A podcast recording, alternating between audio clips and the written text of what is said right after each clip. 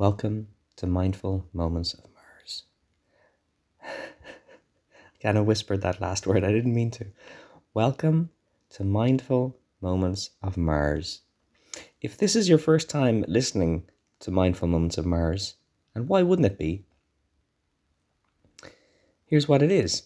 I also say at the beginning of every up the other well most episodes, so so don't feel like this is all for you. Well, sorry, that sounds a bit it is for you. Um more so than normally when it's not for you. Those other episodes are for you. This one's for you, you newcomer. sorry, why am I you're allowed to listen to the you're allowed to listen to this if you want. Um, but I'm being unwelcoming for some reason. And maybe it's time for me to take a breath and reflect on why that would be. so I'll, I'll take a little breath. This is the sort of mindful discovery we have on this show, even in the midst of just doing the simple introduction, which I've done dozens of times before. Sometimes I discover something about myself. I discover that I don't want you listening today. You, the you, you know who I'm talking to. Let me take let me take a breath and try and interrogate that thought.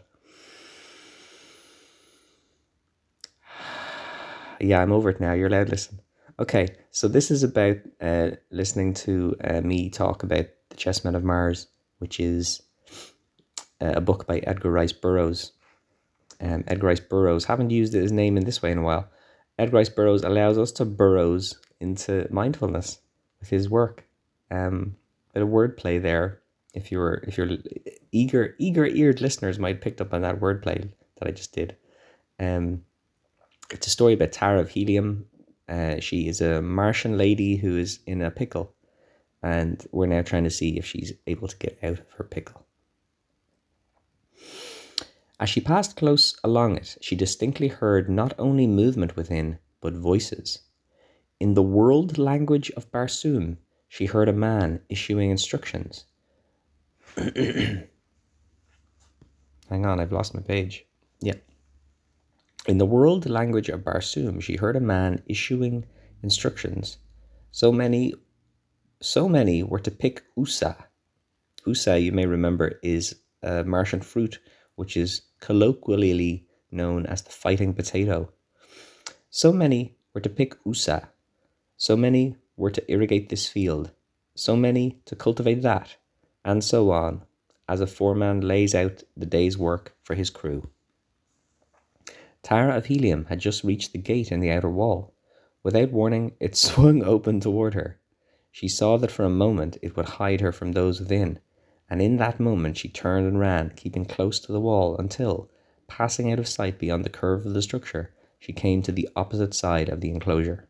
Here, panting from her exertion and from the excitement of her narrow escape, she threw herself among some tall weeds that grew close to the foot of the wall. There she lay, trembling for some time, not even daring to raise her head and look about. Never before had Tara of Helium felt the paralyzing effects of terror.